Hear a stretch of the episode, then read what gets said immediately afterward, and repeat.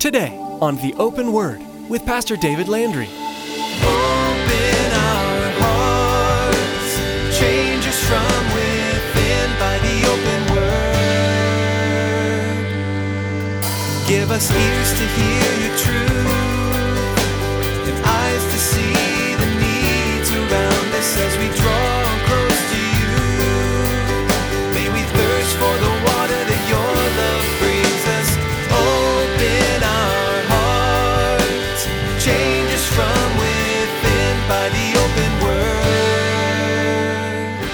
Undoubtedly, he's writing for his word to go beyond the borders of Israel.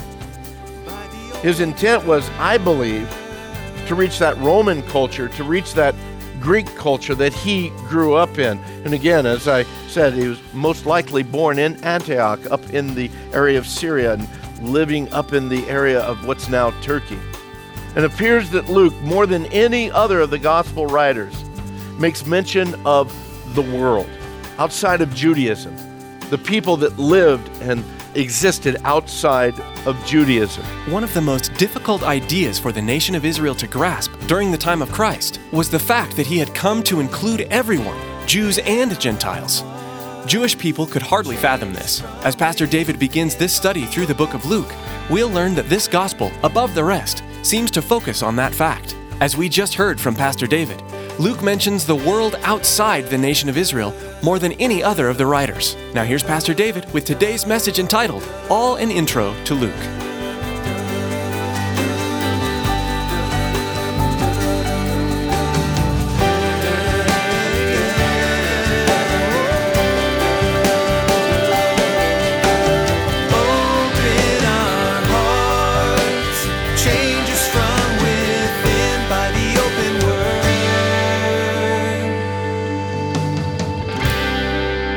It seems apparent that it was due to Luke's style that we have some of the most accurate details of those early years in the life of Jesus, in the early church in Jerusalem, and the birth of churches all across Asia, as well as the records of all of the missionary journeys of both Peter and Paul. Luke was the one that's responsible for giving us all of those details.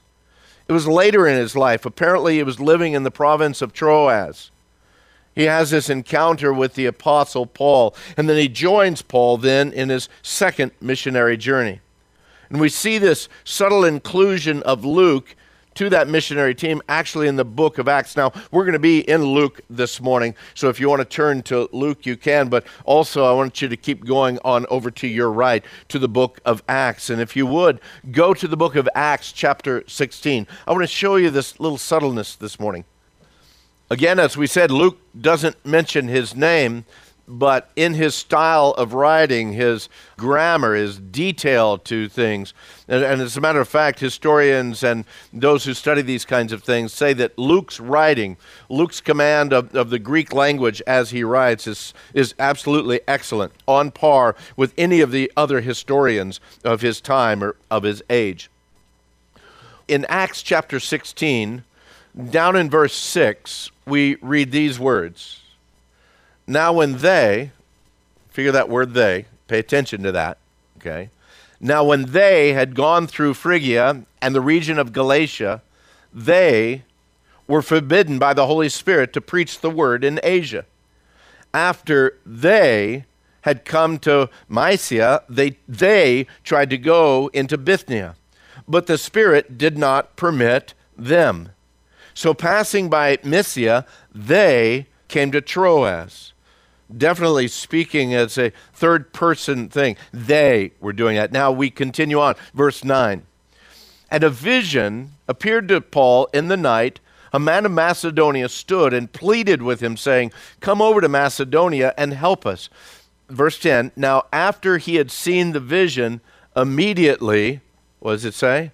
We. The pronoun suddenly changed to first person we sought to go to Macedonia, concluding that the Lord had called us to preach the gospel to them.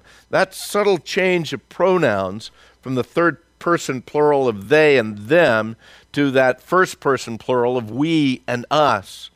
that really shows us right where Luke joined the team. And later on in Acts, we find the same format as Luke actually is left in the city of Philippi. Uh, there, there, had been a riot there, and you, you probably know the story there in the book of Acts. And Paul and Silas were thrown in the jail there in Philippi. And of course, in the middle of the night, uh, the earthquake came and all the cells were loosed. And Paul and Silas were also able to lead the jailer to Christ and all of his household. Earlier, they had led Lydia and her household to Christ. And so, because of all of these things that were going on within the city, Paul and Silas left the city, but they actually left Luke there in Philippi to continue to minister to this baby church, this new group of believers, probably very small at that time. But Paul left them there, and we find as we read the book of Acts that it's like four or five years later that Paul once again joins up with Luke. So Luke and those that were left with him remain in Philippi for about four or five years, ministering to that little core of believers. And then later they join Paul again in Troas. And we read about that on in chapter 20. Now, although he came in to the ministry of the apostle Paul a little bit late in that second journey, he didn't we don't read of him at all earlier on in any way one of the things we see about Luke is this loyalty, this, this character that's demonstrated as he seems to be one of the only ones who remained with Paul to the very end of Paul's life. Take the opportunity now, keep going right, go to the book of Second Timothy in Second Timothy chapter 4. In Second Timothy, Paul is writing what we've spoken about in the past, his swan song. Paul's life is just about done. He realizes this. He writes once again to Timothy, this young pastor, and as he's writing to Timothy, particularly in this second writing, we see the heaviness and the weight that's on Paul in his end days. In 2 Timothy chapter 4, beginning in verse 9, we read these words as Paul writes to Timothy. He tells Timothy, Be diligent to come to me quickly. For Demas has forsaken me. Now, you've got to understand, Demas had been on Paul's missionary journeys with him. Demas had walked hand in hand, ministered with Paul. And now, Paul, at the end of his days, Demas has left, and Paul says that he's forsaken me, having loved this present world, and has departed for Thessalonica. Demas's walk at the end of his journey kind of bowed out and walked backwards, I believe, away from the zeal that he had from the Lord. What a horrible situation to be in, to be uh, so much on fire for the Lord in a portion of your life, and then in your later days to back off of that, to have someone to be able to say, you know what, he loves the present world more than he loves the Lord. So he's departed for Thessalonica, but he goes on to say, Crescens, one of the other guys that went with him, he's gone to Galatia, and Titus, he's left and he's gone to Dalmatia. But then in verse 11, we see the commitment of Luke. Paul tells Timothy, Only Luke is with me. As Luke set out to write the gospel record, the, the gospel according to Luke, and as well as the follow up historical book, the Acts of the Apostles, you need to understand that at one time these were connected as one work, two volumes of one work. And as we understand that, the gospel account of Luke seems to be very, very intent to write a very accurate, detailed, and authoritative account of the birth, of the life, of the ministry, of the teachings, of the death, and the resurrection of Jesus. And then in Acts, he gives us an excellent record of the events of the birth and the spread of Christianity. And both of these works were written, at least initially, as a testimony to someone by the name of Theophilus. Look with me now, let's go back into Luke, if you would. Luke chapter 1. We see it in the opening passages here in Luke.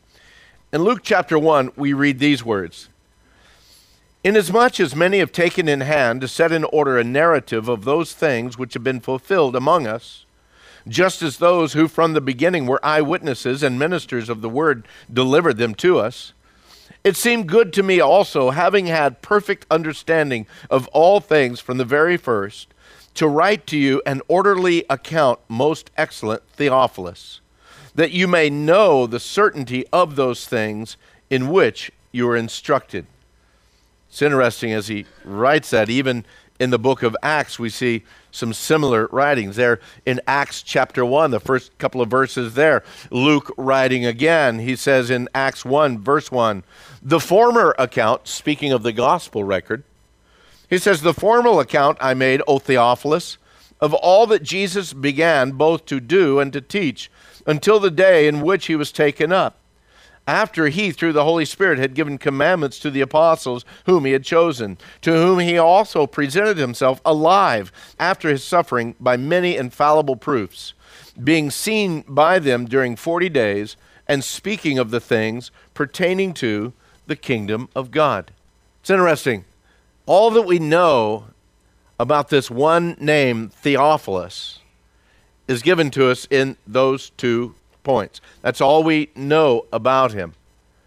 Now, we can make a lot of speculation about him because of some of the things, but understand it is going to be simply speculation at this point in time. We can speculate within the boundary of the Word of God. We can speculate because of the timing. We can speculate even because of the name. His name actually means the lover of God or one who loves God. But whether or not that's his actual name or simply a description, we can't really be certain on that, other than the fact that when Luke addresses him as most excellent Theophilus, that kind of gives us a hint that it's probably his name. And as a matter of fact, that title, most excellent, that usually speaks of someone who is in authority. Because he has a Greek name, because he's probably someone in authority, there's a good chance that he's either a Roman officer or a Roman government official. Now, again, speculation within the context of the scripture, it would allow us to believe that perhaps either as a high ranking Roman soldier or a Roman official, that Luke could very well have come in contact with this Theophilus while he was with Paul, while Paul was imprisoned in Rome. He seems to be one who's either recently come to faith in Christ or someone who's really earnestly desiring to understand the claims of Christianity. So Luke writes these accounts to him. Again, I think as we think of who Luke is and the process of it, yeah, initially both of these books were written, they were addressed to Theophilus. But the interesting thing is, he never goes back and speaks of Theophilus again. He doesn't come to the end and say, and so Theophilus, that's my story, I'm sticking to it.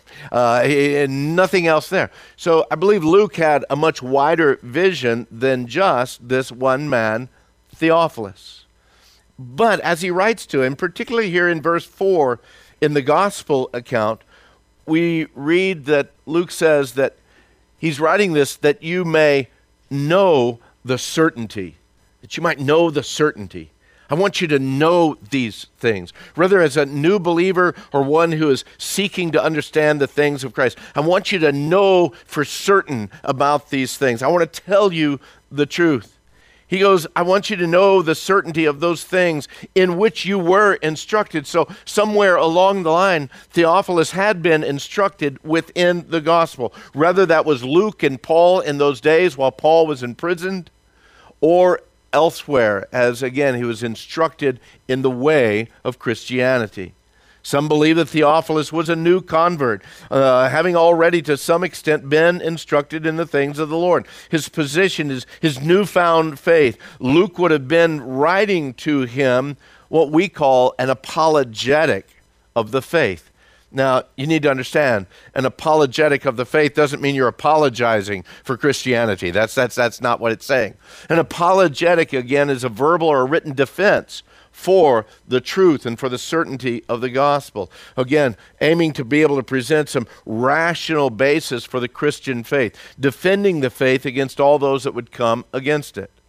Let's look again at that opening passage. He says, Inasmuch as many have taken in hand to set in order a narrative of those things which have been fulfilled among us, just as those who from the beginning were eyewitnesses and ministers of the world had delivered them to us. So, as Luke prepares to present this account of the life of Christ, he recognizes that some, actually probably many, have already endeavored to do just that. Others had wanted to tell the story, had wanted to write a, a, narrative of the life of Jesus. And we know that there were a lot of different writings that were available even during that time. Along with the other three gospel records, those that were canonized, those that we understand were accepted as Holy Scripture, there was no doubt a lot of other letters, a lot of other writings about the events surrounding the life and the ministry of Jesus. And some are uh, included in some other books, and you look at them and you think, you know, there, there, there's books, writings about uh, the, the infant Jesus and about miracles that he performed. None of those things really have been canonized, none of those have really been accepted by the church as a whole.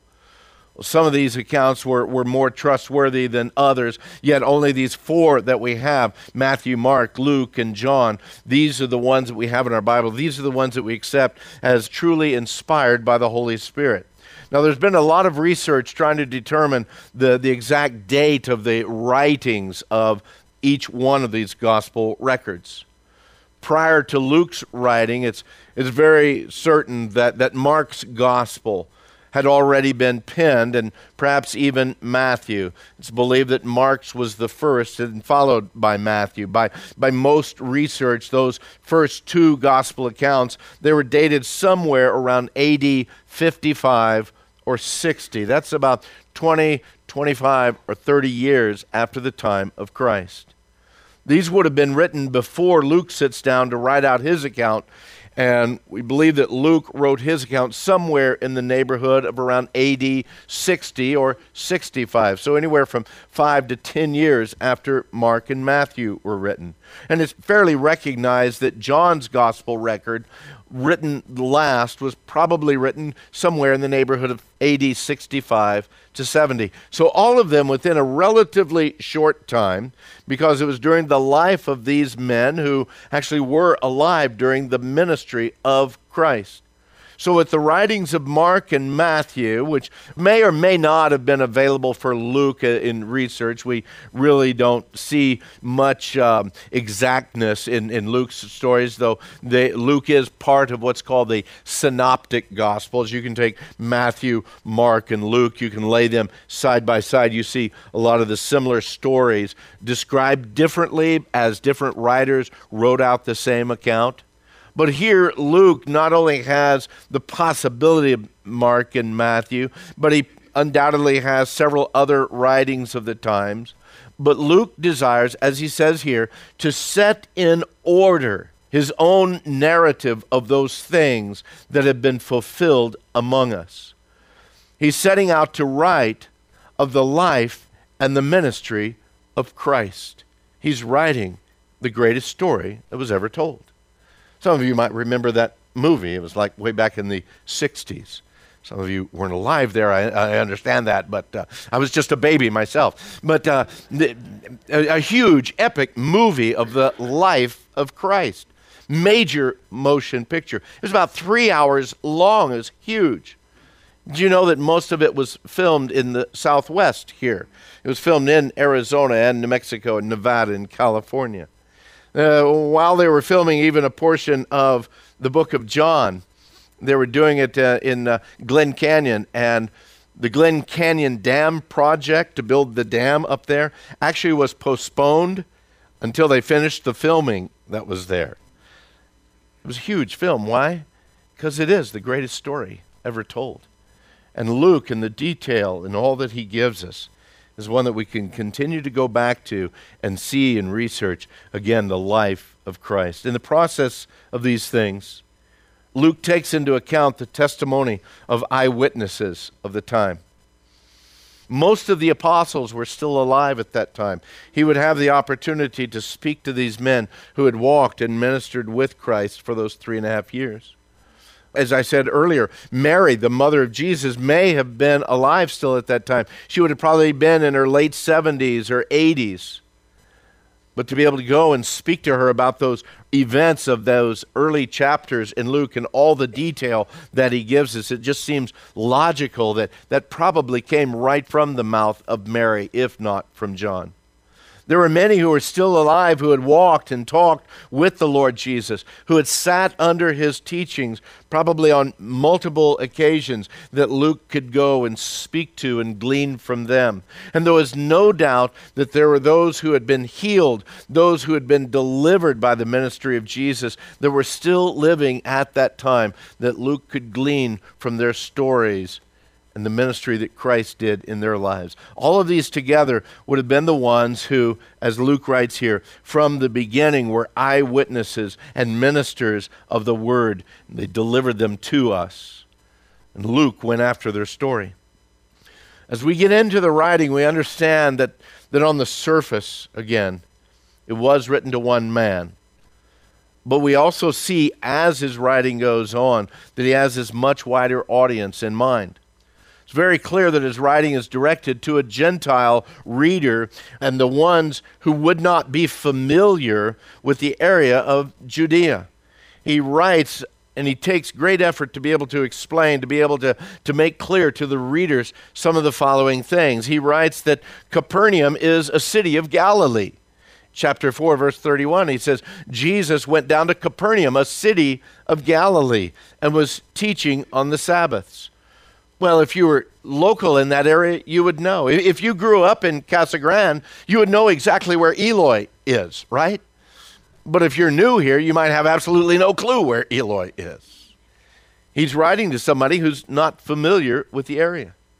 He writes and says in chapter 8, verse 26 Then Jesus and his disciples sailed to the country of the Gadarenes, which is opposite of Galilee. Well, of course, everybody knows where the country of the Gadarenes is. It's right next to that eastern shore of Galilee. All of us that have lived here forever, we know that. Just like those of us that have been here for a long time know that Stanfield is about, you know, uh, eight miles to the west of us here. But if you're brand new here, you wouldn't know. He's writing to an audience that's not familiar with the area. He writes later in his gospel account in chapter 24, he says, Now behold, two of the disciples, two of them were traveling that same day to a village called Emmaus, which was seven miles from Jerusalem. Well, if you've lived in this area, you know how far it is to uh, Arizona City. There's no doubt in your mind. Yeah, I've been there many times. But if you're not familiar with this area, you don't know. He says seven miles from Jerusalem. All of these, again, they would be known to the Jew and they would even be known to the Gentile that lived in that area. Luke is writing to a foreign audience. Undoubtedly, he's writing for his word to go beyond the borders of Israel. His intent was, I believe, to reach that Roman culture, to reach that Greek culture that he grew up in. And again, as I said, he was most likely born in Antioch, up in the area of Syria, and living up in the area of what's now Turkey. And it appears that Luke, more than any other of the gospel writers, makes mention of the world outside of Judaism, the people that lived and existed outside of Judaism.